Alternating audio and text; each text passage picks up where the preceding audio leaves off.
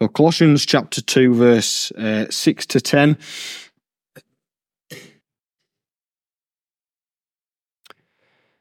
Paul writes this Therefore, as you received Christ Jesus the Lord, so walk in him, rooted and built up in him and established in the faith, just as you were taught, abounding in thanksgiving.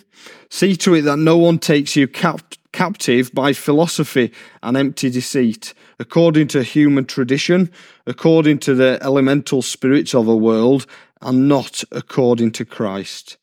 For in him the whole fullness of deity dwells bodily, and you have been filled in him, who is the head of all rule and authority. So that's our passage for this morning. Just a, a short passage, but but packed full of truth.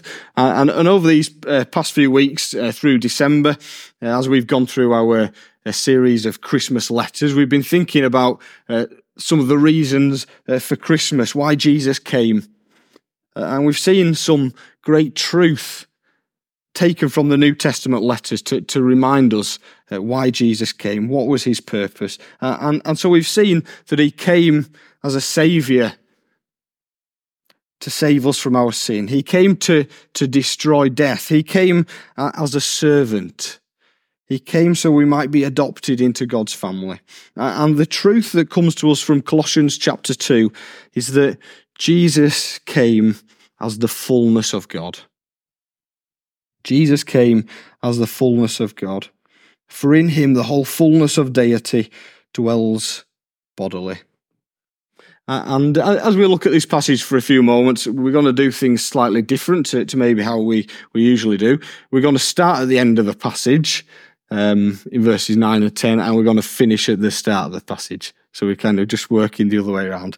Uh, we're going to see what it is for Jesus to be fully God before thinking about what this means for us living today, with a warning in verse 8 and a command to us in verses 6 and 7. So, firstly, we see that Jesus is, is fully God.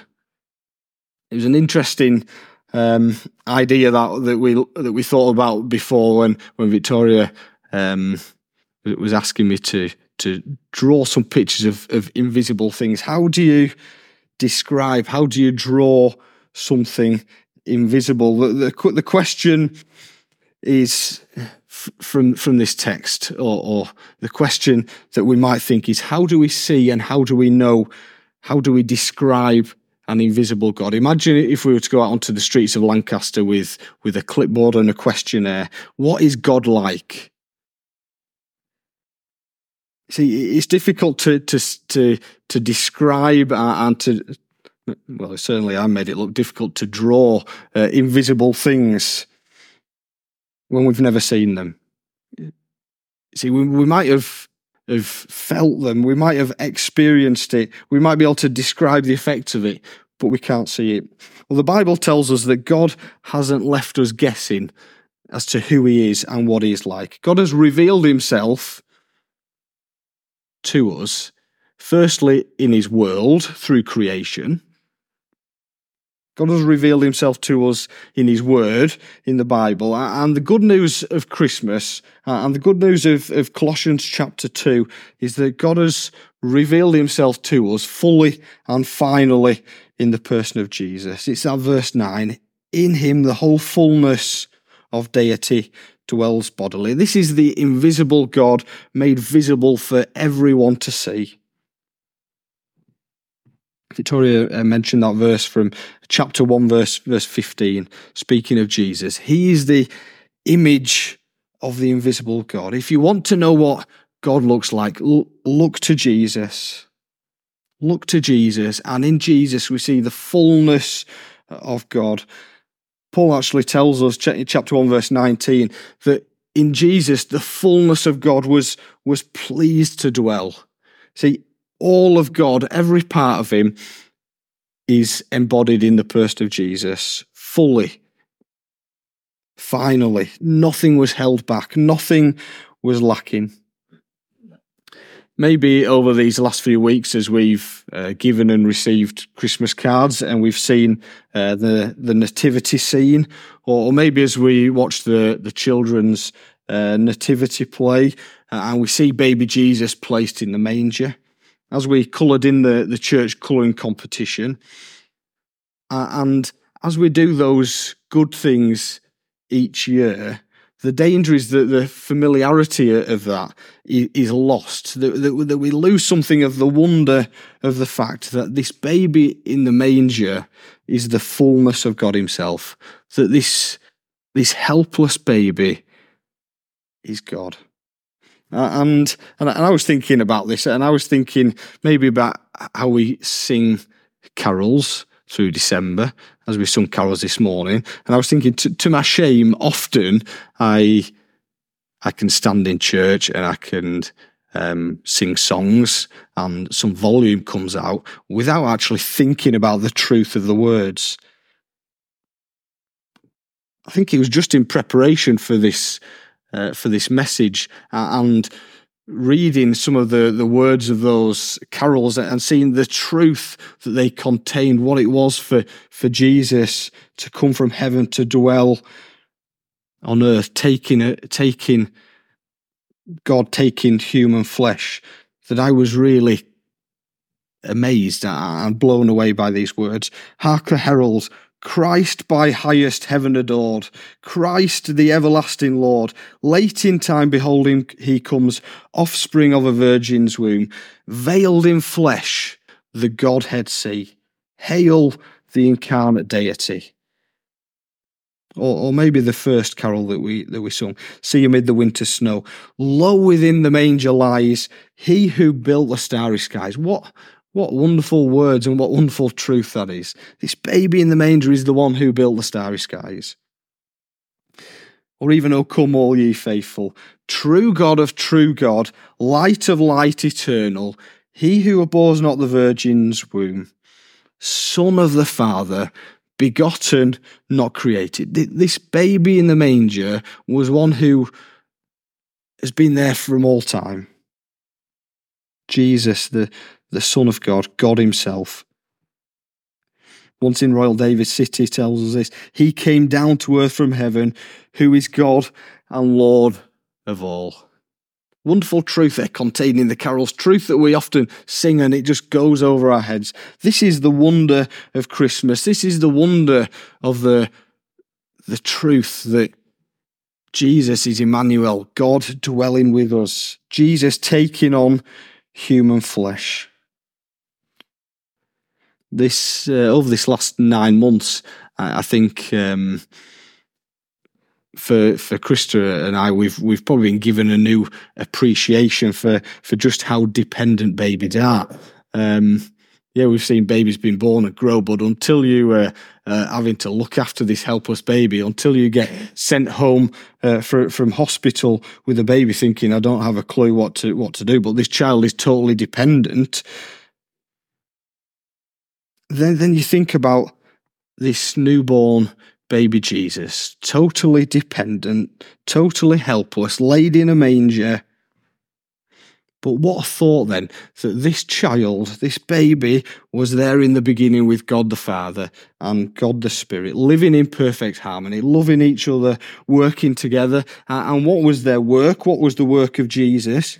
Chapter 1, verse 16 of Colossians tells us that all things were created through him and for him. Jesus is God's agent in creation. Jesus is the one who made all things, and all things were made so that he would be glorified.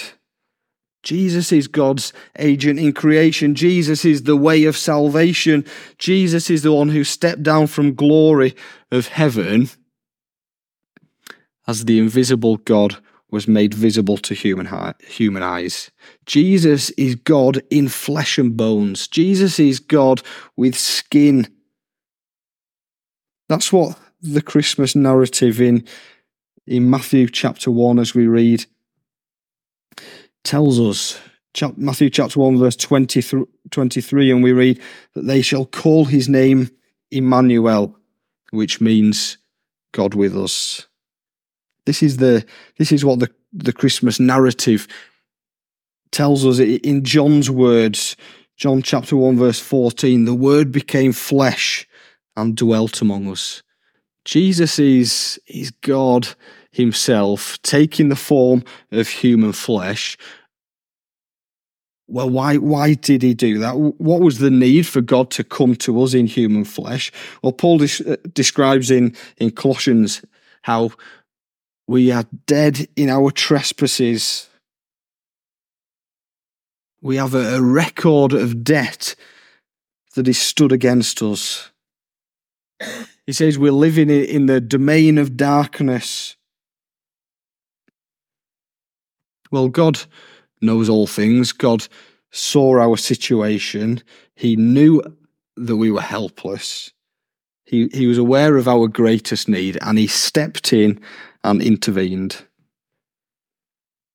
John 1:14 again the word became flesh and dwelt among us and we have seen his glory glory as of the only son from the father full of grace and truth. Verse 16 from his fullness we have all received grace upon grace. Jesus came the fullness of God in human flesh. Why? So that we might see his glory and receive his grace. That we might see his glory and receive his grace. I think that this is another thing that, that maybe as we read the Christmas narrative, we, begin to see as, as the wise men visit the, the, the infant Jesus and as they come before him and as they come into his presence, seeing his majesty and his glory, seeing this child as, as God himself in human flesh, they fall down and worship him. Fall down and worship him. That, that's the only real right response in seeing Jesus as God himself in human flesh. Last week, if we, we uh, thought about the, the humility of Jesus, didn't we? Jesus coming as a servant, coming not to be served, but, but to serve. So we, we saw Jesus' humility, but Colossians chapter 2 causes us to see the majesty and the glory of Jesus.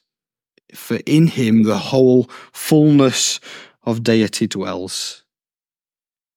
See, in the person of Jesus, in his in his life, in his work, in his words, in his ministry, we see his power, his authority, we see his perfect holiness knowledge, wisdom, faithfulness, grace, and mercy.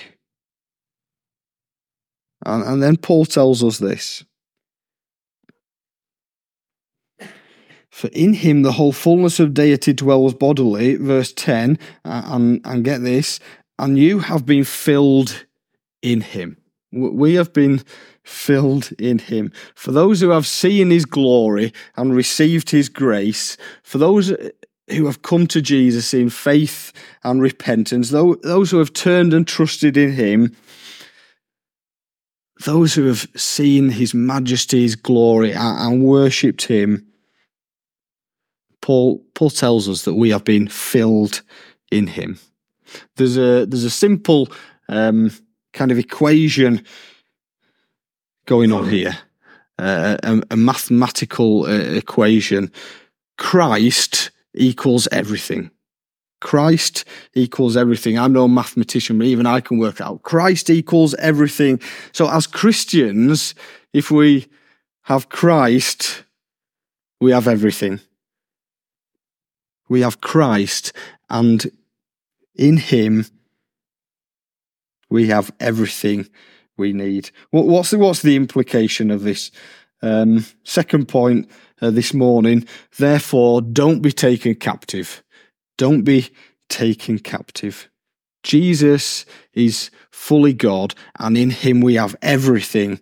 So don't be taken captive. Verse 8 See to it that no one takes you uh, captive by philosophy and empty deceit, according to human tradition, according to the elemental spirits of the world, and not according to Christ.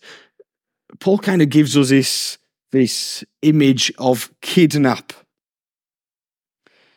It's a, an image that, that fills us with the, the thought of danger. And Paul says, look out for the danger of being taken captive. He says, don't be deceived. You, you would maybe think that, that to be taken captive, we would be uh, well aware of that. We, we almost I- imagine this scene of, of kidnappers being uh, picked up on the streets and bundled into the back of a black van and, and driven off, uh, blindfolded, and and we we'll be well aware of that situation. But, but I think I think as Paul speaks here, speaking of, of the fact that that kidnapping in this sense to be taken captive by philosophy and empty deceit is is something that we wouldn't always be be quite so aware of. We might not always realize when we've been taken captive. See, when the people who are trying to take us captive say that they are trying to help us, maybe maybe even they, they would claim to be trying to help us in our Christian life. When they, when they come alongside with a with a big smile and they come alongside with with tips on, on how to be a, a better, fuller Christian, we maybe don't always realise that that, that that could be being taken captive. I think what's going on in in Colossae, why Paul is writing this, is that there is false teaching coming into the church. People are being starting to, to be hearing false teachers that say faith in Jesus is not enough. Say it's fine to start with Jesus, start with faith in Jesus, but the, then you need something else. These false teachers were saying you need faith in Jesus plus other things faith in Jesus and then conforming to Jewish tradition, faith in Jesus plus circumcision, faith in Jesus plus, plus obeying the food laws, things regarding festivals uh, and, and Sabbath. That's what was going on in, in Colossae. Maybe those things are, are not the, the pressures we, we face uh, today, but, but think about this. Not every piece of advice that we're given is helpful in our Christian walk. Not every book that our friend would recommend to us is a good one. Not every preacher that we might hear on a TV channel is faithful to preaching the gospel. Not every worship song will teach us to love Jesus. And not and and, and even this, not every church would want us to stick with Jesus. Maybe those some of those things seem quite shocking and it does seem that way. But but maybe if we think those things are, are shocking, then we are the ones who are in danger of being taken captive. The big concern here, the big concern of Paul is that those who were following Jesus, who had started off following Jesus, would be led astray and would be taken captive. Led astray with the the empty promises of the world, being led astray. Maybe because their Christian lives had become stale and they'd become uns- unsatisfied with the things of Jesus, thinking that they could get more elsewhere. Maybe for us, we even see that from time to time, don't we? People who would throw in the towel, people who move away from Jesus because their hearts be, begin to be cap- captivated by other things, whether that's by a relationship or by money and desire for success, maybe captivated by things of self and believing the lie that everything is about us.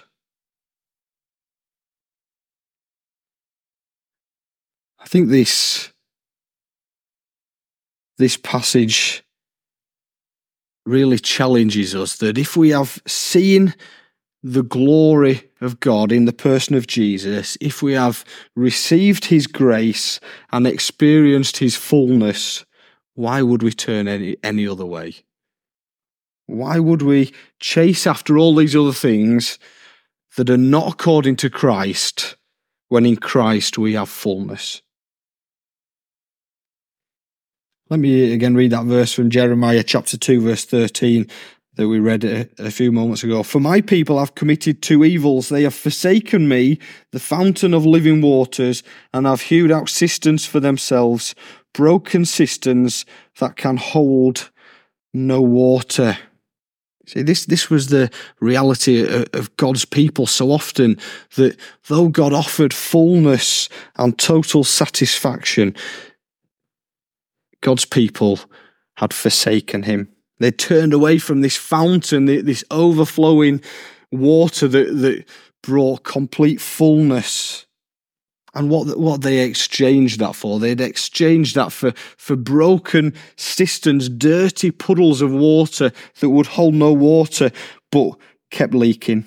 And and that seems like a foolish thing to do, doesn't it? When God offers fullness in the person of Jesus, why would we go anywhere else? See, so often we might find that the the world offers to us what seems like fullness. It, it offers satisfaction in, in, in other things. But Paul says to believe is to be deceived. To believe that is to believe a lie. It's empty. It's hollow. There is nothing of any value in the, in those things. Uh, it was a few years ago now. This this is uh, rather a, a silly um, illustration, but we'll, but we'll go with it.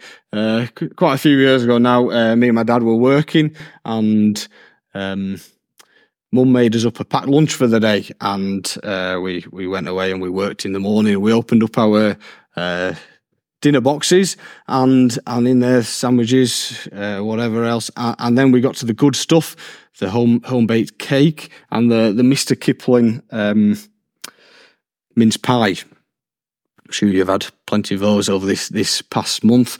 Um, promising to be exceedingly good, uh, and and we look forward to that.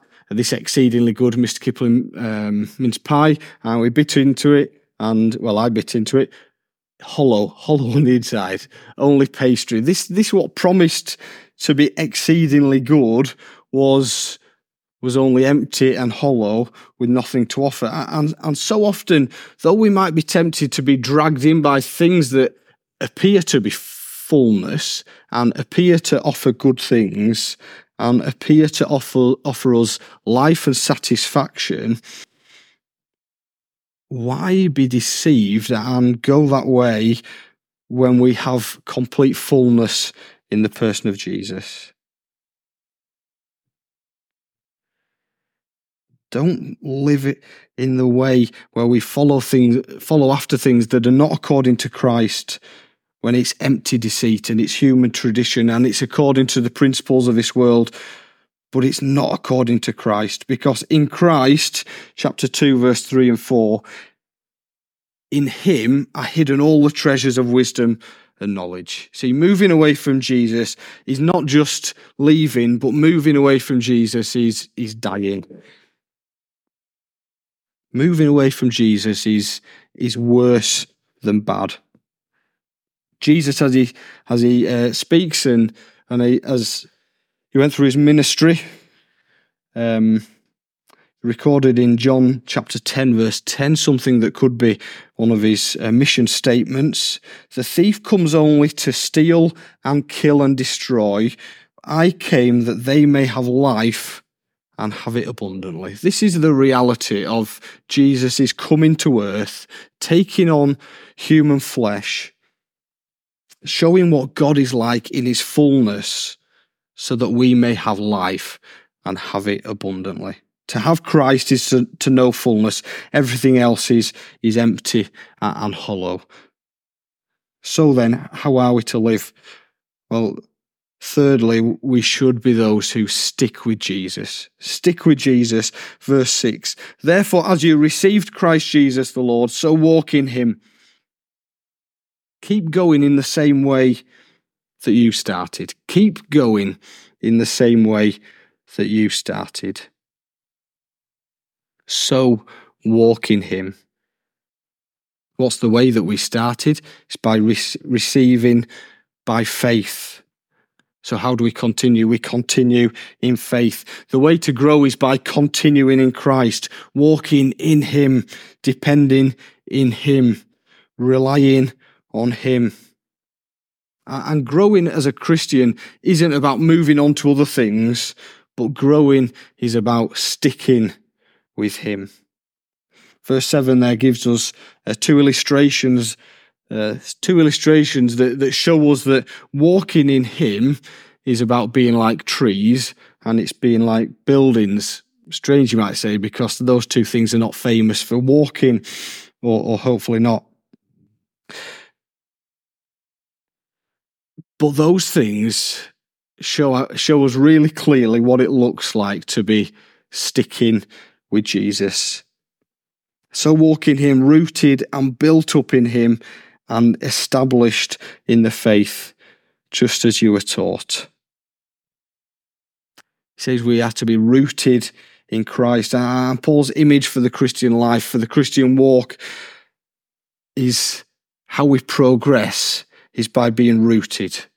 The healthy trees grow in two directions, don't they? The roots go go down, and the tree uh, goes up. And it's the same for for healthy Christians. The roots go down deep into Jesus, rooted in Him, and as that happens, the growth is able to go up towards spiritual maturity.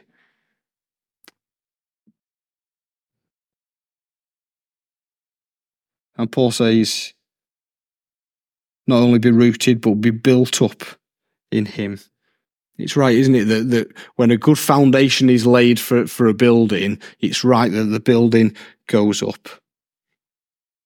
And it's by being rooted in Him, by being built up on Him, roots sunk in Him, foundations that are set on Him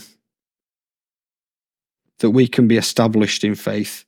Our faith is firm because our faith is on a great solid base and our faith has roots that are sunk deep in Him. See, the, the shallow rooted tree with no depth of roots is blown over by the first storm that comes along. The building that is built on the shaky foundation comes crashing down. I, I wonder what in your life, what in your life are you rooted in or built upon? What's the one thing that if it was taken away would bring everything crashing down? What's the one thing that holds everything in your life together? If that thing is not according to Christ, don't be taken captive by it. What is left when our health fails? What is left then when our loved one is taken, when when your job is, is, is lost, when your business struggles?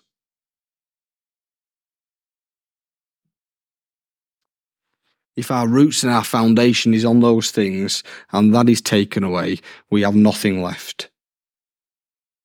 But stick with Jesus and enjoy his fullness. I think that's what, what Paul is telling us. Stick with Jesus, walk in Him, get your roots down deep into the gospel of Jesus because there's no other way of growing. See, Paul's prayer for this church is that they might be presented mature in Christ. Chapter 1, verse 28. That they will be stable, steadfast, that they will be well established. How? Not by shifting from the hope of the gospel. I wonder, are you content in where you are in your Christian walk? Are you are you are you content? Are you happy to to be where you are and and just to sit back, not not too concerned with with growing upwards? Well, the warning is that if that is you, it is easy to become dissatisfied in Jesus. Or are you wanting to grow in Christ? Are you wanting to, to know more of Him? Are you wanting to, to, to love Him more and follow Him more closely? Then stick with Him. Walk in Him, be rooted and built up in Him. Hopefully, you, you'd already be, be seeing the ways in which we do that. Maybe as we um, come to church and we sit under His Word, as we meet during the week in, in home groups, uh, and we discuss what it looks pr- looks like practically to, to follow Jesus.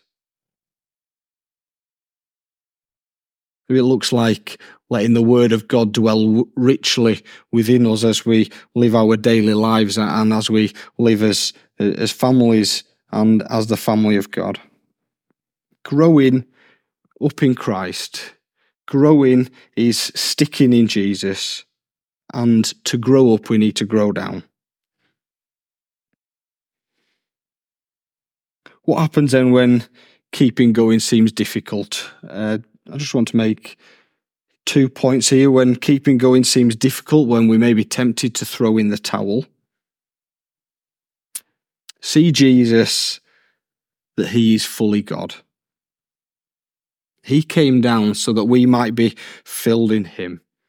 In Jesus, the fullness of deity dwells bodily, and we are filled in him.